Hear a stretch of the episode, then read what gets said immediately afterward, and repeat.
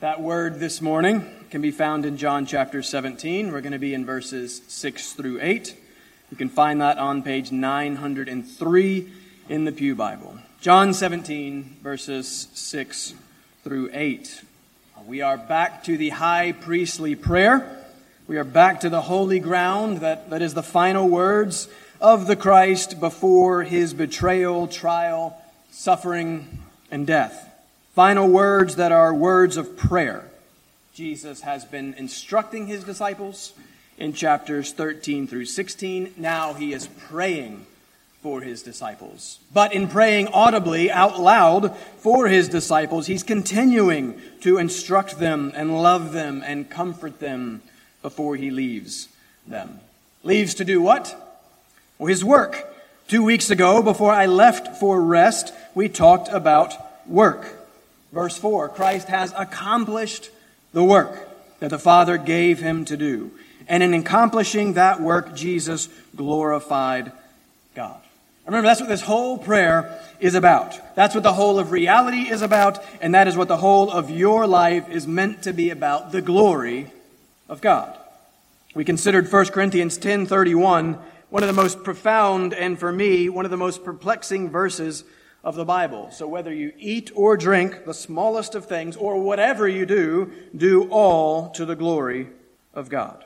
How's that going for you? How did that go for me over vacation? If you could ask my wife, I would prefer that you did not.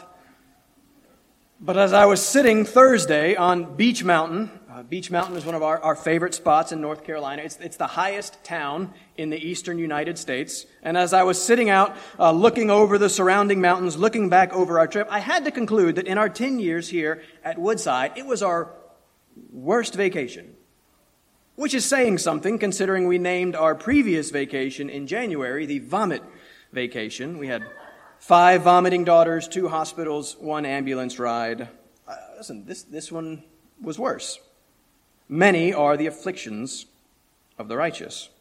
I was feeling that in the course of some things going on. I was greatly helped by Peter's sermon in the midst of afflictions. And then I was both comforted and rebuked by Pastor Mike's exposition of the idea of sacrificing personal rights for the glory of God and the salvation of others. It was very helpful. You all were well fed while I was away.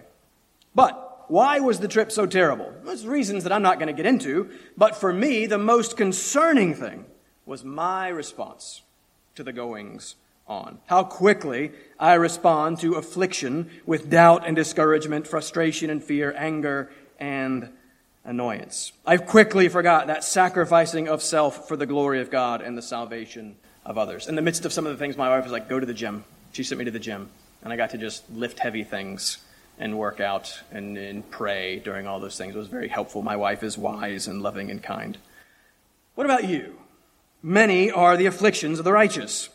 How do you respond to those many afflictions? And why do so many of us tend to respond so poorly so often?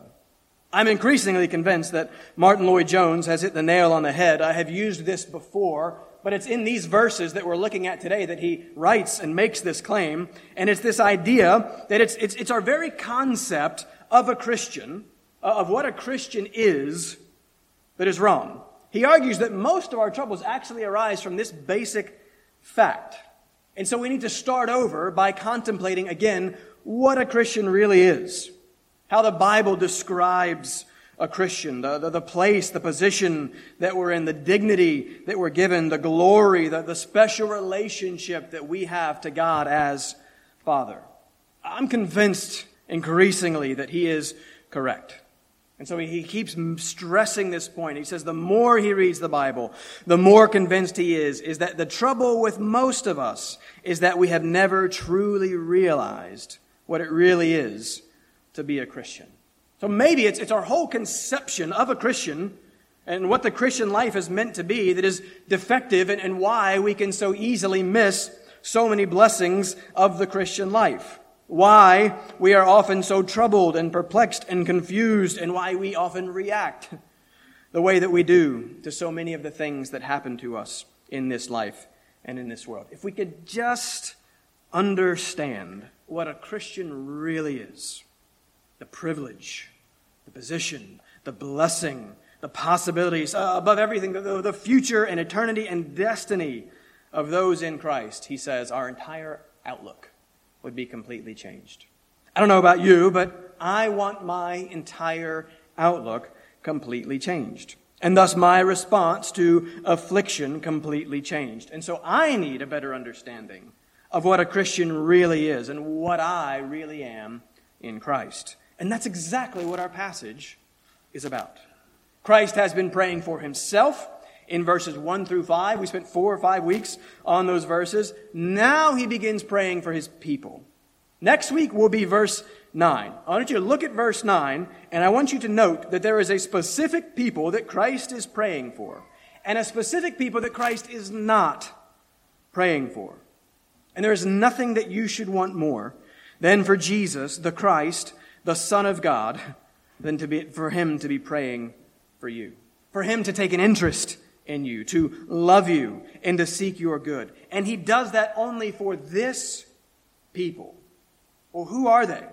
What is it that characterizes God's people? What is a Christian really? We're going to look at four things in our passage. Four things to help us understand and appreciate who we are in Christ, and then what that means for you and for your life and for your afflictions and for your everything. Point number one, we're going to start with the main thing. I want to unpack and explain what this means. Well, I will in a moment. We're going to see first and foremost that God's people are given by God, and I'll explain what that means and how that's first and foundational. Then, number two, we'll see that God's people know God.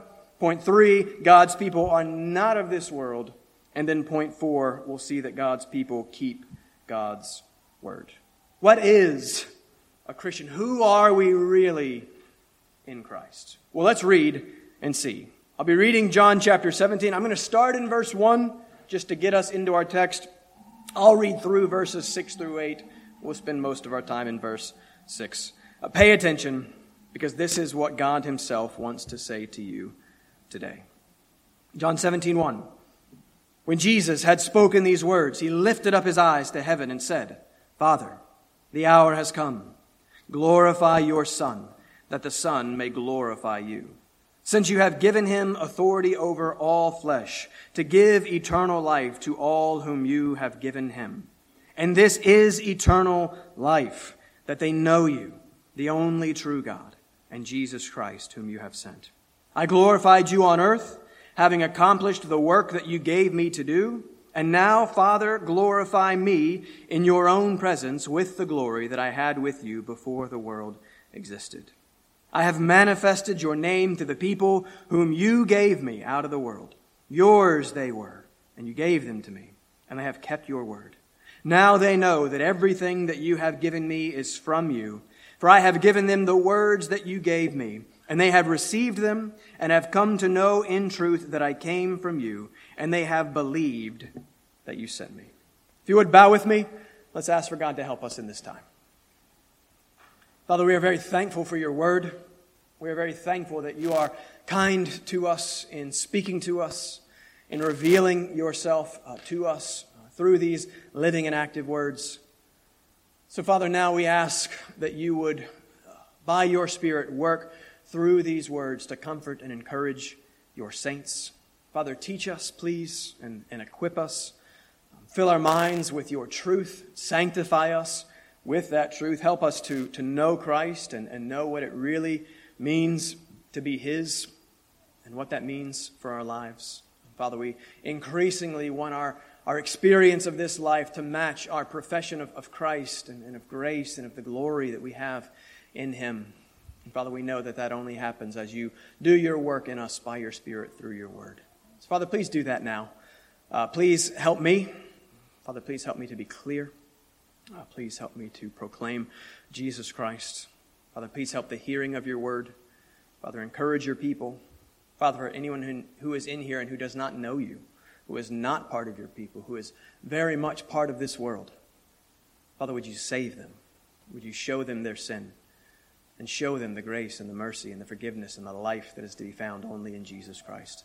Father, do the things now in this time that we cannot do for ourselves, we ask. In the name of Jesus, amen.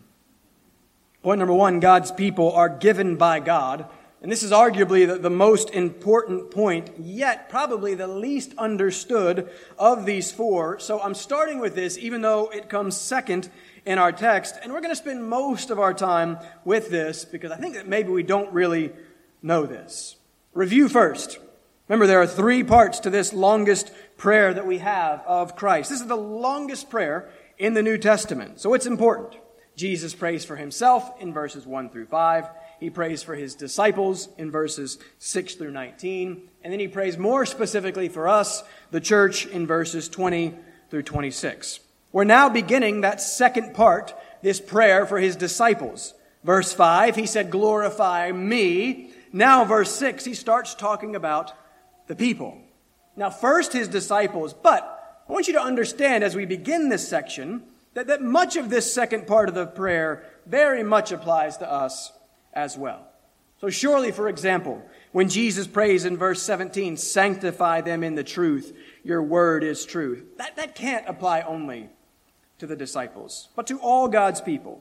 So, yes, these, these second and third parts of the prayer are distinct, but there's a lot of overlap as well. Much of what applies to the disciples uh, here applies to us. And so we're going to take our verses today, largely verse 6, as descriptors of God's people in general. Now look at our text. When we think prayer, we still tend to think exclusively petition, asking. But notice that in this prayer for his disciples, Jesus doesn't specifically ask anything until the middle of verse 11. In the middle of verse 11, he will finally say, Keep them. But first, in verses 6 through 10, Jesus begins by rehearsing his own ministry by reminding his disciples of who he is and what he has done, as well as who they are and what he has done for them. The praying for them really begins in verse 11, but this is first and foundational. These are the grounds or the reasons why he is praying for his people, uh, what he is praying for his people, and today we're focusing on who those people are that he's praying for. So look at verse 9 one more time. This is, we're going to give this a whole week next week. In verse 9, he says, I am praying for them. I am not praying for the world, but for those whom you have given me, for they are yours.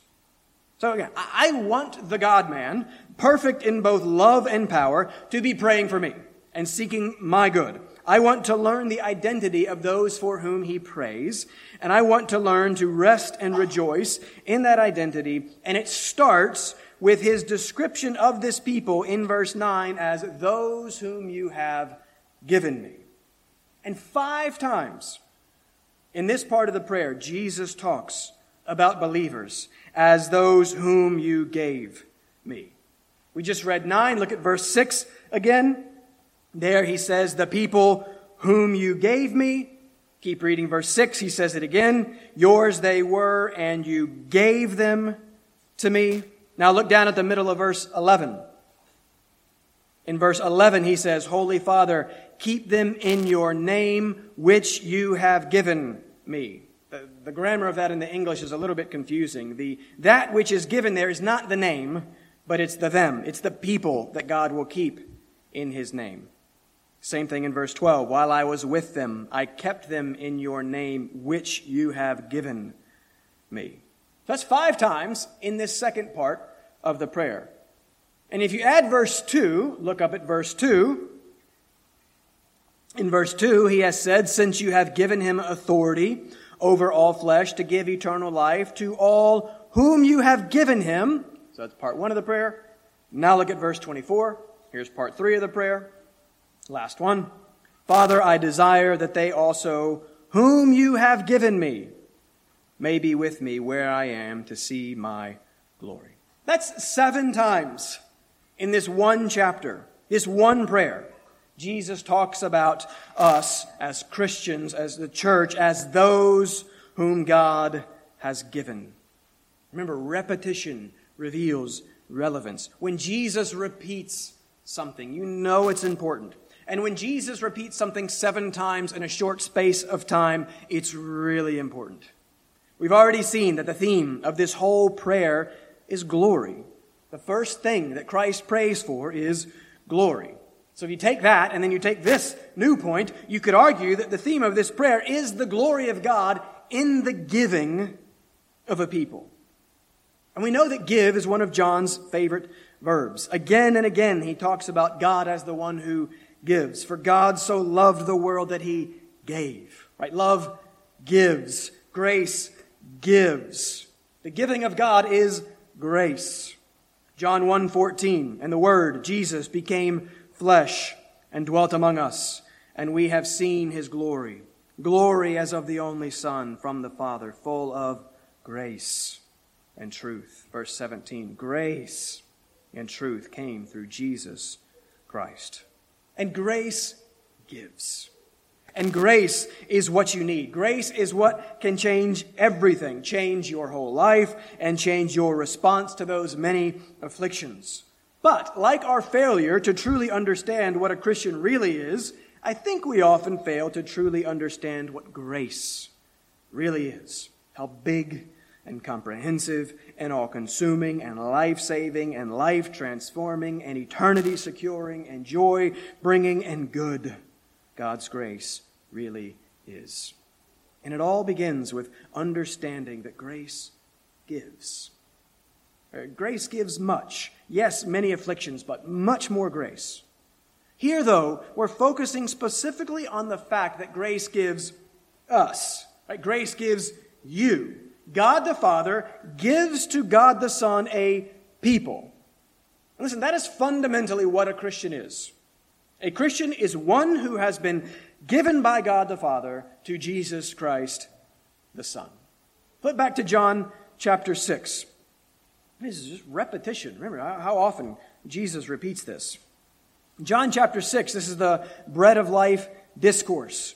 Jesus is life. That's one of John's big themes. Apart from Christ, no life. Christ, life. Let me read for you verses 37 through 40 from John chapter 6. Note the giving.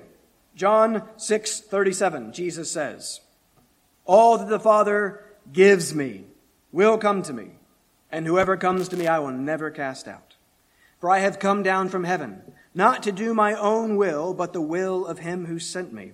And this is the will of him who sent me, that I should lose nothing of all that he has given me, but raise it up on the last day." For this is the will of my Father, that everyone who looks on the Son and believes in him should have eternal life, and I will raise him up on the last day.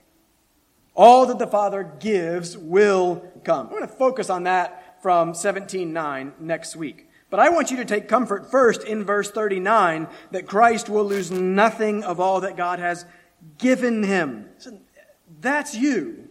Right? If you are in Christ, that's you. And that's assurance. That's a truth that you need to add to your understanding of your identity, of, of, of, who you are. If you are a Christian, you are one who has first and foremost been given by God the Father to God the Son. Why is that so important and such a comfort? Well, first, we need to understand and appreciate why the Father gave the Son a people? Well, let's trace the gives. Go back to John 17. We're in verse 6. And in verse 6, we see that the Father gave the Son a people. Now look at verse 4 again. This is what we saw last time. In verse 4, we see that the Father gave the Son a work to do. What's the work? Look at verse 2, 6, 4, 2. To give eternal life to all whom you have given him. So the Father gave the Son a work to do, which was to give eternal life to the people whom he had given to him. And that means a number of things. Uh, first off, it means that before this work, we need to be clear here, before this work, you did not have eternal life.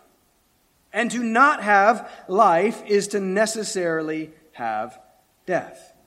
Romans 6:23 For the wages of sin is death and all have sinned you are a sinner I am a sinner we have all failed to keep God's law. We all know deep down within us that there is something wrong, that we have not lived up to our own standard, much less God's perfect and holy standard.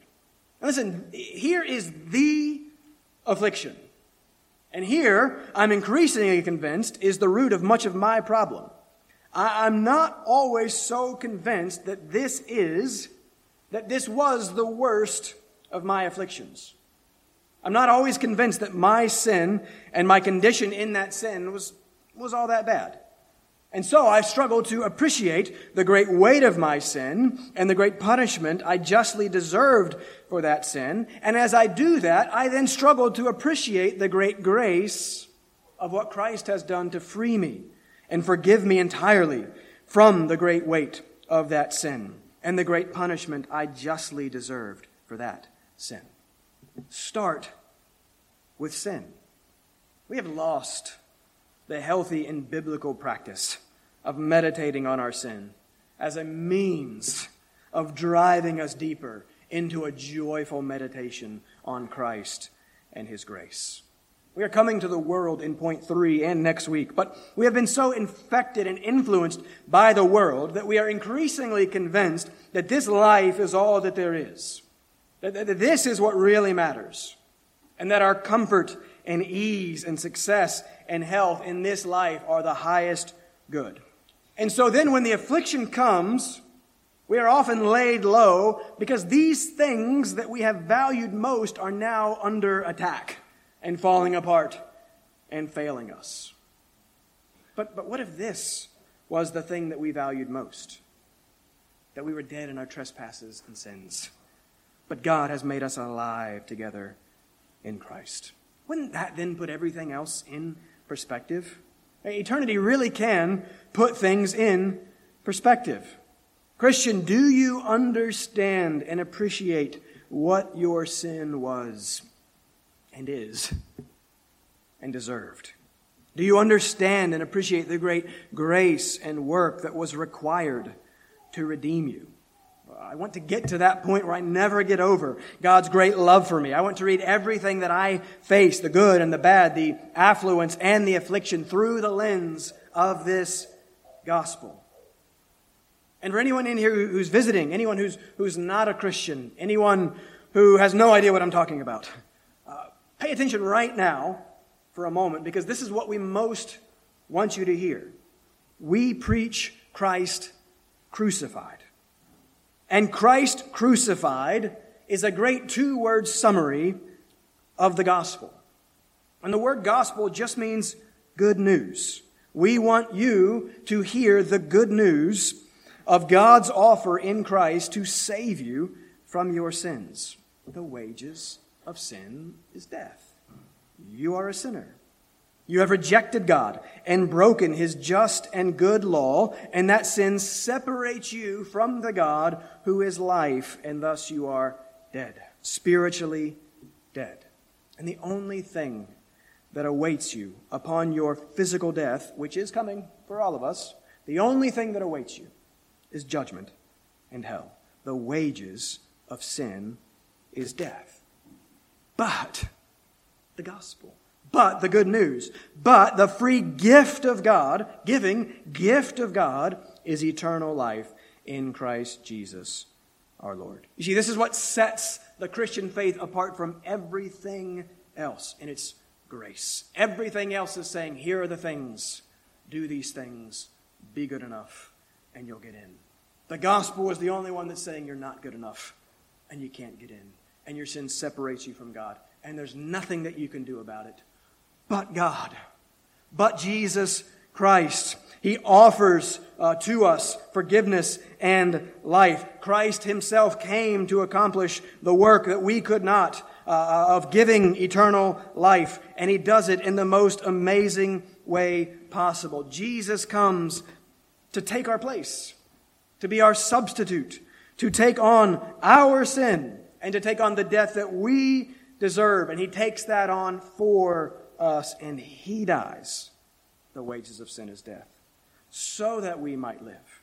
The free gift is eternal life. If only you would come to him and believe. This whole thing for the Christian and the non Christian. It's, it's, it's all entirely about grace.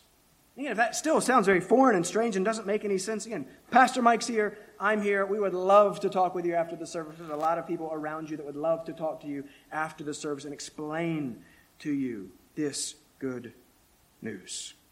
But for all of us, I want us to see the utter graciousness of God. To see that this whole thing is entirely something that is given to us. And that that grace that freely gives, understood and appreciated, makes us glad. Look at verse 13. These things I speak in the world that they may have my joy fulfilled in themselves. So that's, that's what God is doing in us and for us. Joy. So this whole thing is about. I, I, I made a comment about our, our congregational singing before I left, and then we went on vacation, and we, went, we tried two different churches, Baptist churches. I'm very discerning, I think I am, about, in particular about where we go. I didn't hear a single other person singing. I only heard my own voice and the music leader's voice in both places. And it made me so sad because I so love raising our voices together and praising God through song. And so when that's happening, I'm not focusing and I'm not worshiping and I'm just getting frustrated. And so it got me thinking and singing about thinking about worship. Plus, if you think about it, it's re- this whole thing that we do here, and uh, it's really weird. Nobody, no one else sings. You come into these places and we're singing all these songs for communities. Why? That's strange. The Christian faith is the singing faith. Why is that? It's because of verse 13. It's because of the joy. Because of the joy that is to be found in the Lord. And that joy is facilitated through and communicated through song. I sing because I'm happy, right? the, old, the old song uh, says. Um, joy is what God is doing for us and in us and through us. And, and that's what I want, right? I want Christ's perfect joy, a joy that can face the many afflictions of this difficult life, so that I can be 2 Corinthians 6:10 sorrowful, yet always rejoicing. And grace is the only way that happens. The grace that gives us everything. But I've gotten off track. My point here is more narrow than that. It's that grace gives us, the people, a people given by the Father to the Son. And notice this. Notice what Jesus says in the second half of verse 6, because I think this is important. Look at what he says, second half of 6. Yours they were, and you gave them to me. That's pretty neat. Don't, don't miss this. Uh, Christ's work was not to make us God's people. I tend to think that's often how we think about this, but we're wrong. We'll hit this more next week. But Jesus says, Yours, Father, they, they were past tense. And then the Father gives us to the Son to accomplish his work of giving us eternal life. Look down at the end of verse 24. There in verse 24, Jesus says, Father, Son speaking to the Father, You loved me before the foundation of the world. Well, we just read that language in our scripture reading. We just saw that in Ephesians 1 4. Even as he chose us in him before the foundation of the world. You see, before you existed, before the world existed, before the word before could make any sense, God chose for himself a people. His they were. We were. And he chose us. Rest of Ephesians 1 4, before the foundation of the world, that we should be holy and blameless before him. That's what's required for a relationship with the holy and blameless God. He doesn't lower the standard and, and let us in if we get a passing grade. No, the, the standard is perfection. You have to be absolutely perfect. That's why the only hope is Jesus Christ and his perfection for us. So we've messed all that up in our sin. And that's why the Father gives us to the Son, because we were not fit for Him in our sin. Christ's work was to make us fit, to redeem us and restore us and save us and sanctify us so that we could be with Him and enjoy Him and He enjoy and delight uh, in us. So you see how big this could potentially be. I said a few minutes ago, start with sin, but it's not entirely accurate. Start with this. This precedes that. Even before your sin, before the foundation of the world, his you were, chosen by him, entirely by grace, to be his. And then for him to do what was required for you to be with him in light of and in spite of your sin that was to come. So I think Jesus is saying here that we are God's people before we are sinners. And grace upon grace, because we are God's people, God Himself comes to solve our sin problem for us that we might be restored to Him. And so this is fundamentally what a Christian is. Christians are God's people. Christians are sons and daughters of the living God entirely by the grace of God before the foundation of the world. There's nothing more core to your identity than this. And there is nothing more comforting in your life than this if you could just remember it. And so this is not a profound application, but I think it's a biblical one. It's, it's, it's realize your identity in Christ. It, it's be who you are in Christ. Live in light of who you are in light of God's grace. Lloyd Jones in that chapter goes on to claim that from Acts through Revelation, you could argue there's really only one theme in the New Testament. And that theme is what a Christian is. He says the basic argument of all the epistles is that if only you realized who and what you really are in Christ, you are a child of God, chosen by God, given by God the Father to God the Son, that you may be made like God the Son and enjoy eternal fellowship and communion with God the Father. So face everything in light of that. This is who you are if you are a Christian. Point number two. These three will be much quicker. Don't worry. These are more further explanations and expansions of the first point. Point number two God's people know God. Look at verse 6 again. This is the first thing that we see. I have manifested your name to these people whom you have given me. The Greek word manifested there comes from the noun for light, phos. So to manifest is to, is to illuminate, it's to reveal, it's to make clear or known. It's just 118 again. No one has ever seen God. The only God who is at the Father's side, that's, that's Jesus, he has made him known. This is why Christ has come. Our sin not only separates us from God, but it blinds us to even seeing God and thus knowing God. The God, 17.3, who we've just seen, knowing is eternal life. We all know that, that life and uh, true happiness is found only in relationship. That's why relational breakdown is the most difficult and painful of things because God has designed us relational beings. He has designed us to find our life and happiness in relationship with Him. And so Christ comes to reveal God, to show us God, who He is and what He is like, uh, that we may see and know Him and find our life in Him. Up in verse 4, we saw that in everything that Christ did and said, He glorified God. He, he revealed the, the goodness and the greatness of God.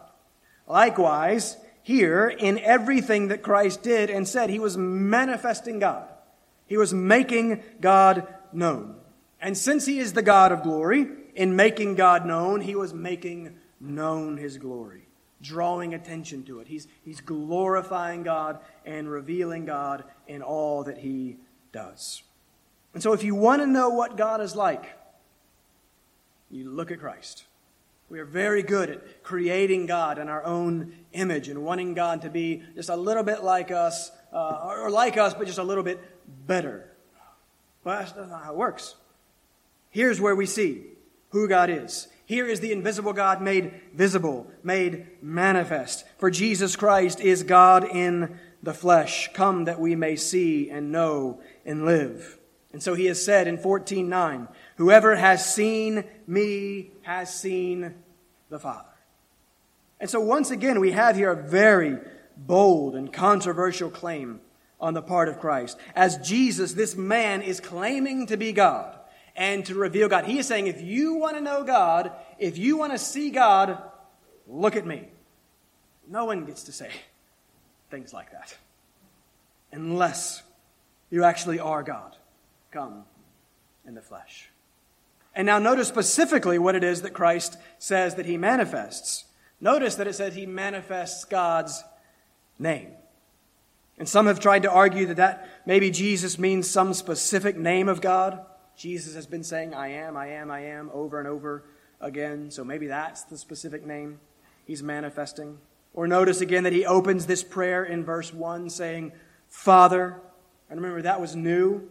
No one prayed specifically to God as Father. No one before Jesus spoke personally of God as uh, Father. Maybe Father is the name that Jesus is manifesting. And listen, there are a few things more important than your understanding of God as Father. J.I. Packer famously argues that you can sum up the whole of the New Testament religion if you describe it as the knowledge of God as one's holy Father. You can judge how well a person understands the faith, he argues, by how much that person makes of the thought of being God's child and of having God as his Father. So, do you know and rest and rejoice in God as your gracious and compassionate Heavenly Father? And as important as that is, I think even that's probably not specifically what Jesus is talking about here. I think most simply in manifesting God's name, Jesus is claiming that he has manifested the whole of the person and the character and the ways of God. The name of God stands in for and summarizes God's essential nature. It's hard to really distinguish between the glory in verse 4 and the name in verse 6, I think. The name of God sums up the whole of who He is. And so Jesus manifests to us all that we need to know about the God who we find life in knowing. And so, quite simply, God's people know God. A Christian is one who knows God because he has been chosen by God and given by God to Christ to see and believe and live, to know and be known. Do you know God. That's what we were made for. This is life. This is where you will find joy. This is how you can face those afflictions and difficulties of this life, knowing God. Do you know God? Has his name been manifested to you by the power of the Holy Spirit through the living and active Word? Is, is God, is Christ, is, is he real to you? And for so long, Jesus was little more than an idea to me. This kind of nice, abstract concept that I liked. I didn't want to go to hell. No one wants to go to hell. So there's this thing. Like, that sounds like a good idea. All right, great. But he, but he wasn't real to me. But he's, he's a person. And he can be known and he can be loved, and you can be known and loved by him by grace through faith. This is what it means to be a Christian. It's not, go, it's not to go to church. It's not to do certain things. It's not to claim to believe certain things about Jesus, not to be baptized, it's not to be a member of a church, on and on and on. There's all these things that we try to pile up and say, look, I'm a Christian, this. No, to be a Christian is to know God entirely by the grace of God. It is to have Christ at the very center of your life, your, your thoughts, your loves, your words, your deeds. Sin is the moving of that which is central out to the periphery. And salvation is the moving of that which we have made uh, the periphery back to the center. This is what Christ has come to do for those who are His. And so you can know that you are His if you know and love Him and the Father. If you increasingly have an interest in Him, an increased desire for Him, a desire to be among His people, a desire to hear from His Word, a desire to speak to Him in prayer, a desire to increasingly live the whole of your life in reference to Him because you are starting to understand that He really is life. And that all of those other things that you've tried to find your life and your happiness and just can't cut it. Because reality is about Him. He's at the center of reality. And so your life starts to become more and more all about Him. And that's good. And you're increasingly glad because of that and, and content in Him. And don't hear me wrong. We don't, we don't do that perfectly. I'm still stumbling and, and struggling. I can quickly forget and get frustrated. I can uh, allow. I was just thinking, sorry, off the comment. Re- Rebecca's trying to fix my posture, and she's got me sitting up straight because I have bad posture. So I was trying to do it, and then I realized just how quickly and naturally, like, it just falls back in, and I just collapse. And I have to intentionally and actively think about my posture. It's, it's similarly, it's similar here. I can quickly, oh, the affliction comes, I focus on the affliction, I forget the things. Christ, sinner, moves to the periphery, and here I'm at the center, and here's the anger, and here's the frustration, and here's the these things. And it's only the grace of God and counsel and the word and prayer that brings that central thing back to the center and starts to put everything back in perspective and reorient my heart and my mind. Don't hear me saying we do this uh, perfectly. But the trajectory of the Christian's life is increasingly Christward and increasingly oriented around Him as the center of, of everything. Not just of your Sunday morning religious life, but of the whole of your recreational life, your work life, your relational life, your everything. Knowing God is eternal life. And so God's people obviously know God and desire to know Him more and more. And that then sets God's people apart from everyone else. Which means point number three God's people are not of this world. We're going to do this one in detail next week because I think it's so important. Repetition again. We need to see and hear this. I really want you to be thinking specifically about this in preparation for next week in verse 9. I have lived this. I lived 20 some years of my life professing Christ while looking and living and loving exactly like the world. I have people whom I love dearly that seem to be looking and living and loving exactly like the world. But Scripture is painfully clear. You cannot look like the world and know Christ. You cannot live like the world and know Christ. You cannot love like the world and know Christ. And look at how much Christ emphasizes this. Verse 6 again, he is talking specifically about the people the Father gave him out of the world. Verse 9 again, I am praying for them. I am not praying for the world. Look at verse 14. I have given them your word, and the world has hated them because they are not of the world, just as I am not of the world. Look at verse 16. They are not of the world, just as I am not of the world. Last one, look at 25.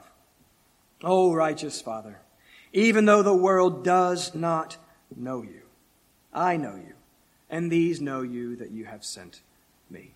And Jesus wants to impress this truth upon us. God's people are not of this world. They do not belong to this world. And remember, world, as John uses it, refers not to the created world, the natural world. No, that's good, and you, you need that. The world that is big and beautiful and declares the glory of God and makes him known. But world in John is the world of man, the, the world system set up in opposition to the God who made us.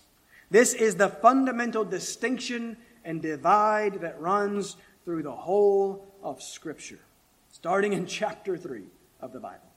It's the righteous and the wicked in the Psalms. It's God's people and not God's people. It's not of the world and of the world. There are two peoples, and there are only two peoples. There are two identities, and the only two identities that matter. We are an identity obsessed culture. We should be an identity obsessed church, and it should be these two identities, because these are the two that matter. This is the fundamental distinction, and this makes this the fundamental question Are you of the world, or are you not of the world? It's one or the other. Romans 12, 2 Do not be conformed to this world, but be transformed by the renewal of your mind. James 4, 4. These next two verses are parenting verses that I use regularly as I am raising my daughters and thinking about them and how we're going to do life. James 4 4 Do you not know that friendship with the world is enmity with God? Therefore, whoever wishes to be a friend of the world makes himself an enemy of God. 1 John 2 15 through 17. This is the same John, and he's explaining what Jesus is doing here. 1 John 2:15 Do not love the world or the things of the world. If anyone loves the world, the love of the Father is not in him. For all that is in the world, the desires of the flesh and the desires of the eyes and the pride of life, is not from the Father, but is from the world. And the world is passing away along with its desires, but whoever does the will of God abides forever. Sounds pretty serious. Love the world equals hate God. Friend of the world equals enemy of God. We're, we're going to give this great detail next week. But, but what does that mean then, to, to love the world and to be of the world? Well, most simply, it is life lived apart from and without reference to God. That's all that it is. It's living this life without reference to God. It's living this life apart from Him. It's not so much about the specific actions, but it's about a fundamental attitude and orientation. It is, it is seeking to live in God's world and enjoy God's world while wanting nothing to do with God. Another way that the scriptures refer uh, to these two categories of people is, is the wise and the fool. What is it that characterizes the fool? Psalm 14:1. The fool says in his heart, There is no God. And then he lives his life accordingly, as if the fool himself was God because he was trying to believe that there is no God. This is what it means to be of the world. And this is why God is so gracious to save us from the world. Because to live as if there is no God, the God who is life, is only death.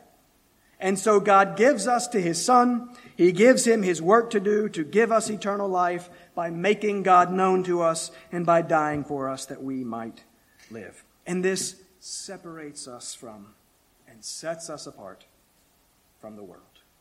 And this necessarily means that there will be many ways in which we are not like the world. And the tragedy is that there are so many professing Christians that are so like the world. And many have to be demonstrating that they are not like Christ and thus cannot know God. And so there are many professing Christians who think they know God, but sadly do not, just like I did for a very long time.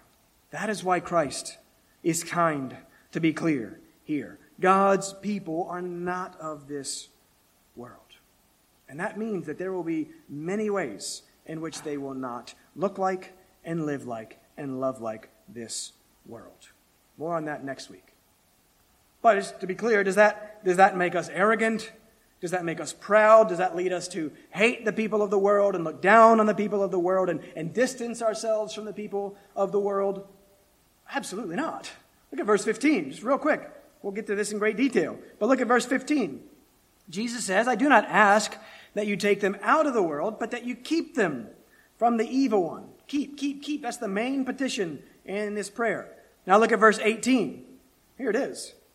As you sent me into the world, so I have sent them into the world. Why? To take the gospel to the world to speak and spread the good news that is the only hope for the world and for the dead sinners of that world, to call more and more people out of the world and to Christ, out of death and into life. We of all people should be the most kind and compassionate and concerned for the souls of those around us. Uh, as Pastor Mike so helpfully pointed out last week from the verses that follow 1 Corinthians 10:31, Paul goes on to say that he seeks to give offense to no one and he tries to please everyone in everything that he does, not seeking Paul's own advantage, but the advantage of many that they may be saved. And then Paul says, "Be imitators of me as I am of Christ." See, God's people are not of this world.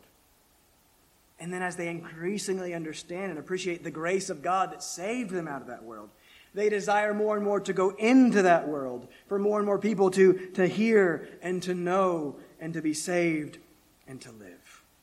So God's people are not of this world. And then point number four God's people keep God's word. I'll be brief here. We're going to get some heavy focus on the word in the coming weeks. I want to draw your attention to one thing as we close, and we'll come back to verses 7 or 8 next week. Jesus says at the end of verse 6, notice it, talking about the disciples. And he says this. It's kind of funny. He says, And they have kept your word. I want you to see the kindness of that word. I want you to take comfort as we close in that word. He's talking about the disciples, the ones who for three years have misunderstood him, who have just been questioning and challenging him, who are moments away from abandoning him. And Jesus says, They have kept your word. He says in verse 8, They have received the words and believed. Theirs was a weak and little faith. Mine is often a weak and little faith, and yet that weak faith can lay hold of the strong Christ. And that strong Christ is also the compassionate Christ who sees us and knows us in all our littleness and weakness and still loves us. I left for vacation with do whatever you do, uh, do all to the glory of God. I, I, left with that on my lips and on my mind, and oh, how I struggled to do that uh, these last couple of weeks as, as things fell apart. But do you know what I came back to again and again and again? Even on vacation, it's impossible not to have an upcoming sermon in the back of the brain. I don't know what to do about that or, or how to do it. But I, I was so glad that this was that upcoming sermon because I was finally struck by and comforted by the most basic facts, fact of this text. And that fact is that Christ prays for us. He prays for me. He prays for you. He prays for the disciples, knowing that they're about what they're about to do. He still prays for them and says they've kept his word. Perfect in knowledge, he prays for me, knowing my frustration and discouragement. He prays for me and knowing your whatever it is he prays for you. Okay, what comfort there is to be found there. He knows us, and He loves us. And so He seeks our good. And so He prays for us, commending us into the hands of the Father, asking the Father Himself to, to keep us, to sanctify us, to fill us with joy. And that fact, when I can remember it and realize it, does, by the grace of God fill me with just a little bit of joy as I'm able to better understand God's grace and rest in His love for weak, little, sinful me. And it's that fact that makes me want to keep His word because I am seeing that how good He is and how kind and compassionate He is. And how any word that He has to me and for me must be good and for my good. And so then, as the afflictions come, and they will continue to come for you and for me, I am comforted the more I can understand what a Christian really is and who I really am in Christ. Given by the grace of God to the Son of God, to know God, to be saved out of the world of death, to be enabled to increasingly keep His good word. I am a child of God. That, that's everything. I have an inheritance that is imperishable, uncorrupted, and unfading, and in this I rejoice. In this I find perspective to help me face whatever comes. Do you understand and appreciate who you are and what you have in Christ? Do you know what it is and, and how to go about taking that truth and then taking the afflictions and then bringing this to bear on those things and facing those things in light of this central and chief and main thing. Apply God's grace. Apply your gracious identity in Christ to everything. Don't do what the fool does and what we are so prone to quickly do and live like the world and, and live and face our afflictions without reference to and apart from God. Do live and face those afflictions and the whole of your life in light of who you are in Jesus Christ. Bow with me and let's close with a word of prayer. Father, as we prayed at the beginning, we pray again at the end. We ask that you would help us. We echo Christ's prayer that you would keep us, keep us from the evil one, keep us from the world, keep us from the sin that remains in our own hearts. Father, I know that my problems are rooted first and foremost in my own sin and my response to the things around me. Father, I do know that my desire is to more and more rest in who I am in Christ and respond to whatever it is that comes with, with grace and with compassion and, and with kindness. Father, we are so forgetful and so prone um, to, to quickly lay aside everything that we profess to be the main thing and the most central thing about life and about, about who we are. We ask that you would help us, Lord. Help us to remember and to believe. Father, overwhelm us with your grace, with how big and all consuming and comprehensive that grace is. Father, help us to feel the great weight of our sin and, and what it is and what it deserved, and use that to lead us to Christ and to his great love and grace and compassion for us. Father, fill us with joy. Father, the Christian life is to be a life facing all the hard things and the difficulties, but a life of calm contentment and joy because of Jesus Christ and because of his grace. So, Father, please help us to do that. Um, Father, whatever it is that the many people in this room individually need, we ask that you would do that um, now. We ask that you would be comfort and encouragement. We ask that you would bring rebuke and correction. Father, we ask especially for those in here who do not know you, we ask that you would bring salvation, Lord. Pray that your word would work through the power of your Spirit to open eyes and to move uh, dead hearts to life, and to lead people to repentance and faith in Jesus Christ. Father, please do for the things that we cannot do for ourselves. And we ask this in Jesus' name. Amen.